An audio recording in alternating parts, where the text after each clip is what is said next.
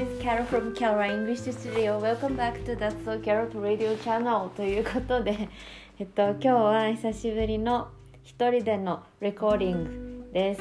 えっと、久しぶりの一人レコーディングなので、とってもとっても緊張してしまっています。なので、温かい気持ちと広いお心を持って聞いていただけるととってもありがたいです。まあでも That's So Kera Radio の, あのリスナーの皆さんはなんかいつもあの ライン 公式 ライン とかでやり取りをさせていただいてるとすっごいいいことばっかり言ってくださっているので、えっと、私もですね安心して今日も話していきたいと思います。で、えっと、最近の近況報告をじゃあまずすると、うん、最近はもうやっぱあれですね、ホリデーシーズンがやってきたので、それにとってもワクワクしてます。えーと、まあ、まずあれですよね、やっぱクリスマスソングが大大大好きなので、毎日この時期はもうここぞとばかりにクリスマスソングを聴いています。で、えーと、クリスマスソングすごい私大好きで、あのアメリカに留学してた時に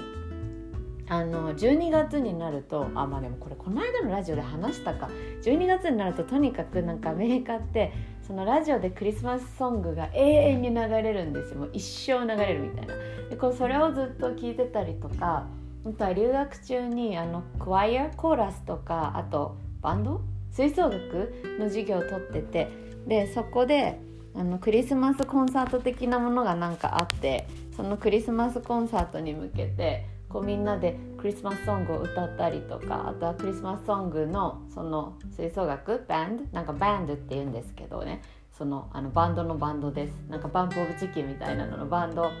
を、なんか吹奏楽のことも普通に英語だとバンドって言うんですけども、そのバンドでそれで練習したりとかもしてたので、なんかとってもクリスマスソングには思い入れがあったりします。で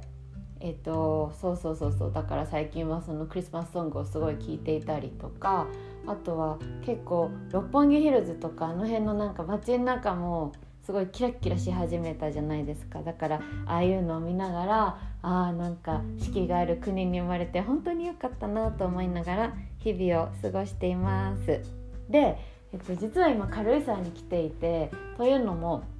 あの軽井沢にシェアオフィスが好きなシェアオフィスがあって、まあ、たまに月いちぐらいで軽井沢に来てワーケーションをしてるんですね。で軽井沢もなんかすごいもう東京に比べるともう一段と寒くて、空気がなんかすごいもう冬の空気みたいな感じになってて、でしかもなんか結構こうなんだろうな、お店とか街中とかもこうクリスマスの飾り付けがされてて、それがまたちょっと東京とは違う感じのなんか若干こうもうちょっと味があるっていうか、うん、田舎じゃないんだけどなんていうのかな、まあ、ちょっとやっぱ東京とは違う感じのクリスマスの雰囲気を醸し出してて、えっと、それがそれを見るのをとっても楽しんでいます。でそうそうそうだ、これも話そう。その軽井沢のなんか私がいつも行ってるお世話になってるシェアオフィスのあのシェアオフィスで働いてる方というか、まあ、シェアオフィスを運営されてる方が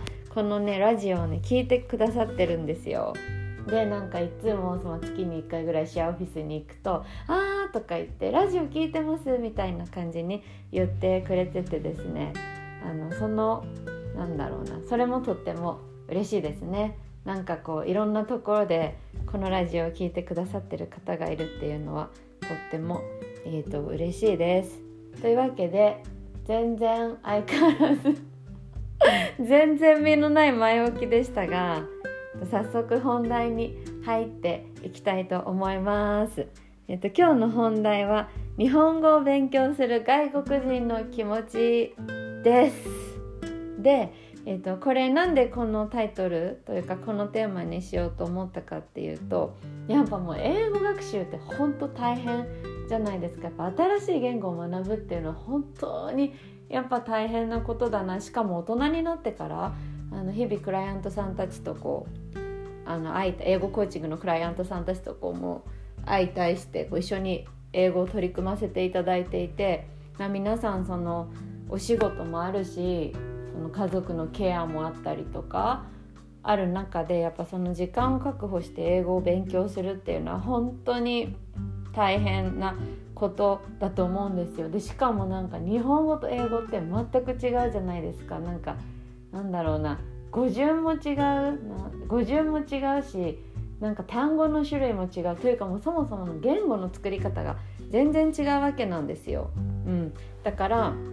なんだろうな、日本人の方が多分英語を勉強する、習得するってことは世界一本当に難しいことをねやってると思うんですよ。で、あのそれと同時にやっぱり外国人の方が日本語を勉強するっていうのもやっぱりすごく大変なんですよね、うん、で、えっと、今日はその外国人の方というか、まあ、アメリカ人の方で日本語を勉強している方のちょっとこんなことでいつも苦労してるみたいな話を聞いたので、それを皆さんにシェアしたいと思います。うんと、Ryan っていう、まあ、ちょっとこのラジオにね何度か出てきてるんですけど、その私が英語コーチングサービスのオンライン英会話をお願いしてるハワイから来たあのすごいナイスなあのお兄さんがいらっしゃるんですよね。で、ライアンはもう日本に来てさん、よん、さんねんとかよねんとか経つんですよ。で、日本に来た時はもう全然多分日本語喋れなく喋れなかったんですよ。でも、まあ、今は結構ね、私もこの間ライアン家遊びに行ったりとかしたんですけど、なんかすごいフルエントに、フルエントっていうのは流暢ってことですね、流暢に日本語を喋ってて、そうそうで本当になんだろうな、毎日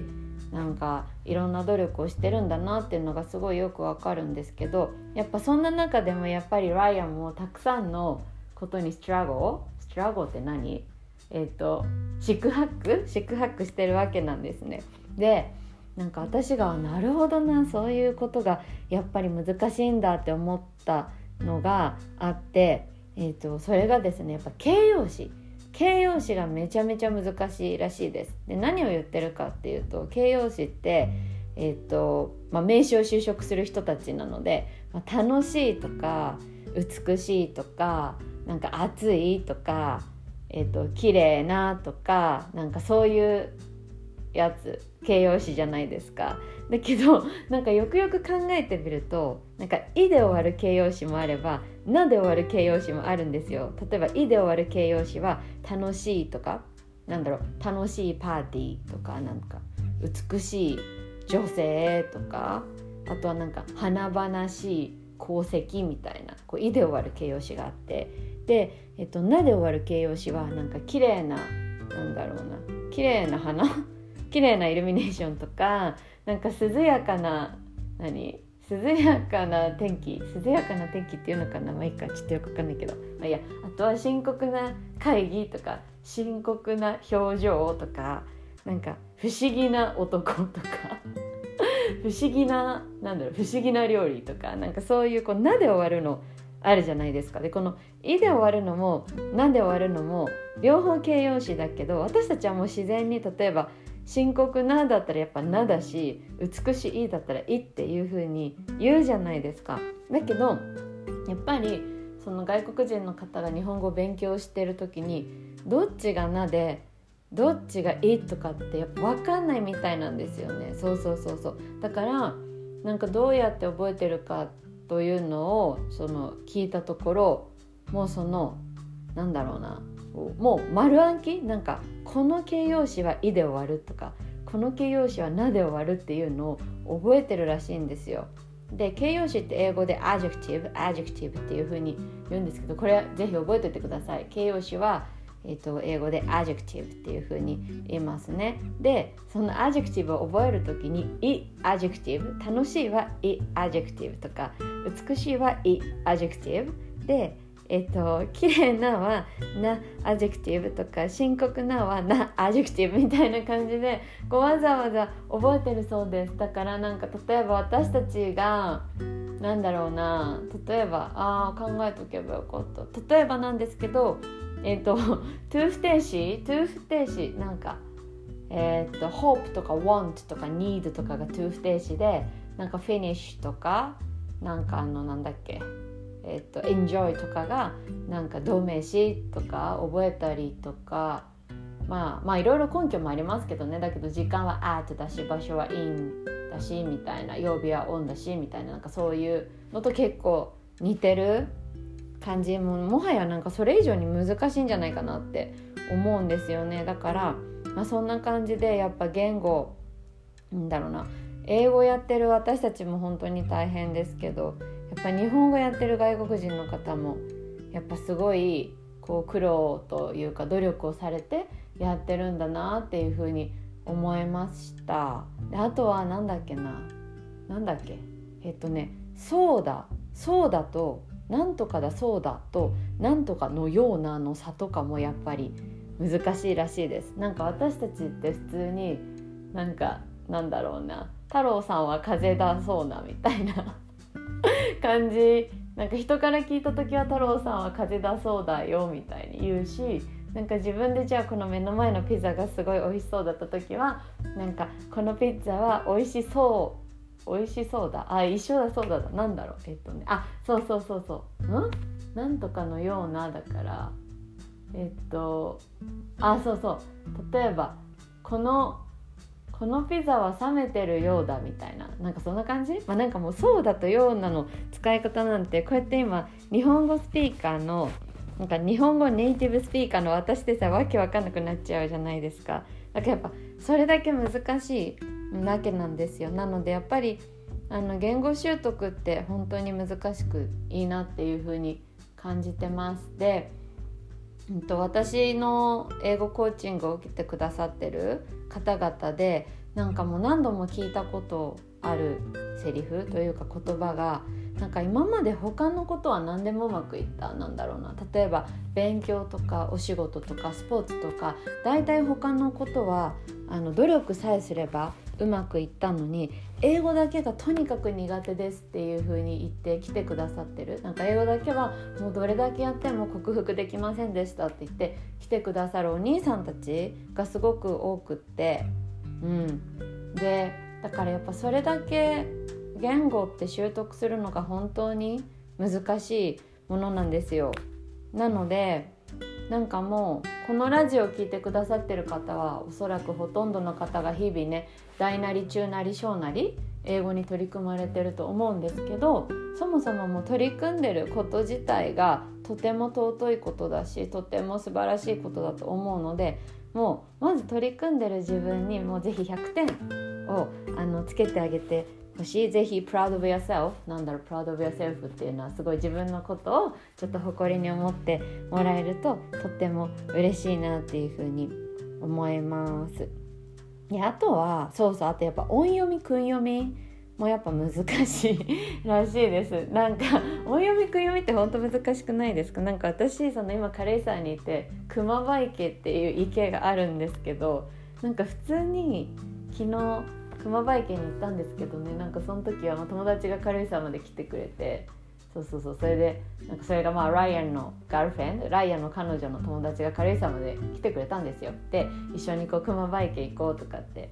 言ってたんですけど、それがどういう字を書くかっていうと、まあご存知の方も多いと思うんですけど、なんか雲に場所っていう風に書いて熊雲あ雲場池っていう風に読むんですよね。でなんかまあ昨日の私はふむふむこれが雲場池だっていうふうに思ってたんですけど、なんか今日普通にバスに乗ってて、でこうバスのなんか行き先のなんか電光掲示板みたいなところになんかまあ雲場池って書いてあったんですけど、でもなんか私はそれを何を思ったか雲上池って読んだんですよ。で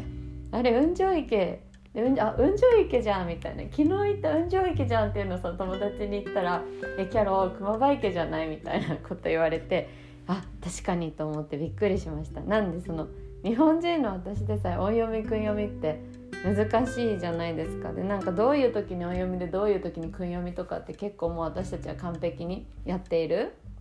うん、完璧あ違う感覚でやっているわけなので、そうそうそう、そういうのとかもきっと日本語を学ぶ外国人の方にとっては本当に大変なんだろうなって思います。で、えっと、なんか結構印象に残ってる出来事があって、いつだったんだろう、ごねんまえぐらいかな。なんか私あの会社勤めをね、英語コーチフリーランスで始める前は会社勤めをしてたんですよ。で、まあ、その会社もすごいいい会社で毎日とても楽しく働いてたんですけど、あのそこでですねイタリア人の同僚の子、チームメンバーの子がいて、でその子がなんかイタリアに里帰りして日本に戻ってきて、でお土産を買ってきてくれたんですよね。でそのお土産がなんか水出しのアイスティーだったんですね。なんか水の中につけとくとこうフレーバーが出てきて、なんかアイスティーが出来上がるやつ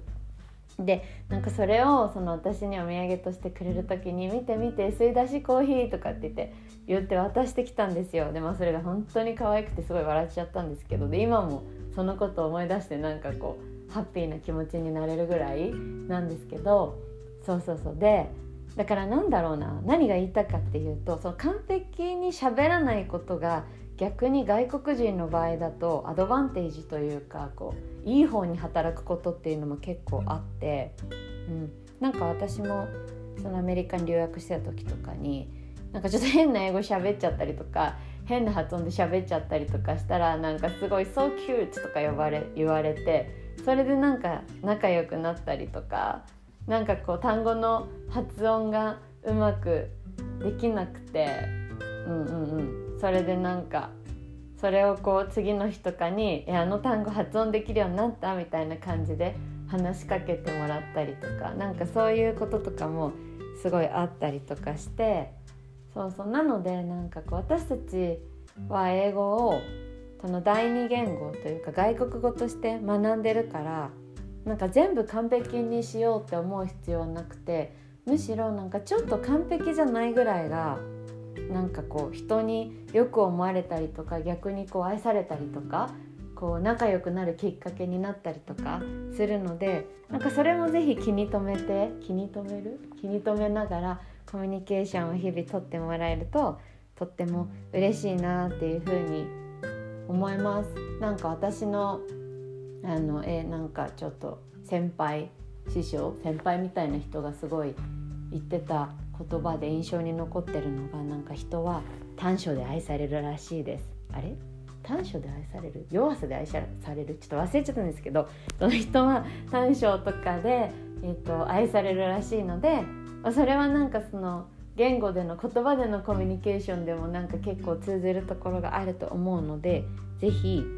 あの完璧になるのを待たずして、えっと、たくさんこうコミュニケーションをとって、そのコミュニケーションの中で生まれるなんかほっこりした気持ちとか喜びとかを家庭にまたこう学習を続けて、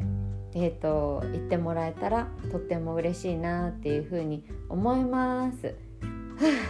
あ、というわけであなんとかね結構にじゅっぷんぐらい話すことができましたね。うんというわけで今日はこの辺にしようかなって思います。で、あとなんかお知らせあったかな。あ、そうそうそう。えっとですね、なんとじゅうにがつじゅうはちにちのにじゅういちじから公開録音をします。イエーイ。公開録音っていう言い方で合ってんのかな。まあ、何をするかっていうと、えっとなんか結構私とそう先生のところにこのラジオをリアルタイムで聞きたいみたいなお声をこうなんかいろんな方からいただいてるんですね。で、まあ、今年ももう最後さ今年もなんていうんですか終盤に差し掛かってきてるし、まあ、そういうお声をいただいたのでじゅうにがつじゅうはちにちの土曜日のにじゅういちじから、えっと、Zoom でねいつも Zoom でこのラジオ実は録音してるんですよ。なので、えっと、Zoomに来ていただいて、で、まあ、皆さんミュートで顔出し、まあ、顔出しもしてしたかったらしていただいて全然いいんですけど、まあ、顔出しも全然しなくてよくて、で、まあ、なんか私とそう先生がいつも通りなんかいろいろ喋るのを聞いていただいて、で、まあ、もしご希望者がいたら最後なんかご質問とかなんかお話とかちょっと伺えたらいいかなって思ってます。で、テーマはえっとね超楽しみ、えっとクリスマスソングで覚える英語重要フレーズというテーマでやりたいと思います。あのクリスマスソングって結構すごく英語の重要なフレーズがたくさん入ってるんですね。やっぱり英語英語っていうかまあ語学全般そうだと思うんですけど、やっぱこうどれだけぶつくさ言ったかとか、なんかどれだけインプットしてアウトプットいっぱいしたかっていうのがやっぱり言語なのでね、あの大事なので、ぜひあのラジオでね 来, 来週の収録ではこの皆さんにその日々の日常会話の中でめちゃめちゃ出てくるフレーズをクリスマスソングと一緒に紹介をして、でそのラジオ終わった後にそのクリスマスソングをこう聞きながら口ずさんでいただいて、でこうフレーズをねあの覚えてもらうっていう風にできたら、もう私もそう先生もとってもハッピーだなって思いますので、えっと、ぜひ公開収録来てください、待ってます。でなんだえっとね公式 ライン に登録いただいている方は公式 ライン に連絡くださったら Zoom リンクを送ります。で公式 ライン って何みたいな方は、あ、まあ、私かそう先生に個別にご連絡いただく、えー、とかあとそうですね、ちょっと私がサボりまくってる Twitter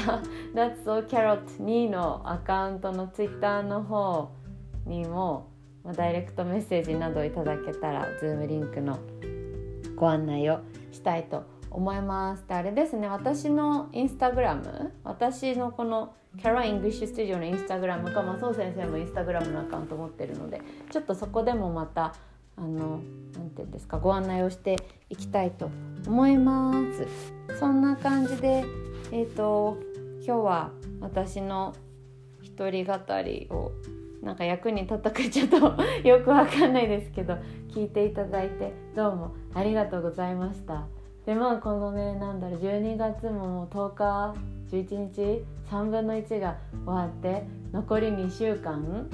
えーとまあ、クリスマスもあり大晦日もあり、まあ、今年はコロ、COVID、コロナでいろいろ大変で、まあなんかこういいことがあったり悪いことがあったり、なんかこう楽しいことがあったり疲れることがあったり、まあなんかいろんなことが皆さんあったと思うんですけど、なんか私最近さんじゅっさいになって思うのが、なんか人生はなんかあんまり順風満帆を目指さなくていいっていうか、なんかこういいことも悪いことも、なんか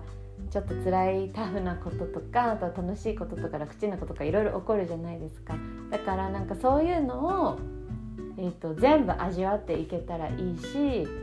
そのまあ今 COVID とかも COVID コロナなんかコロナのことをね結構この英語会話では COVID っていう風にみんな言ってるわけなんですけど、その COVID もあってこう今後のその自分の人生がまあどんな感じになるかよく分かんないみたいな風に思うことが、まあ人によっては多かれ少なかれ中くらいあると思うんですけど、なんかそういうそのああんなんであアンサータニティみたいな、なんかその不確実なものを逆になんか楽しむぐらいのスタンスで、まあなんか今年も年末を終え来年もなんかこう毎日の生活を一歩一歩積み重ね、かつ英語学習もこう一歩一歩積み重ねて皆さんとねいけたらいいなって思ってます。そんな感じで、じゃあ今日はこの辺にしたいと思います。次の収録はあのそう先生とふたりでお届けするので、えっと、ぜひあの楽しみにしててください。ではでは、あれいつもどうやって最後終わってたんだ。Have a beautiful day かな。Have a beautiful day everyone. Bye.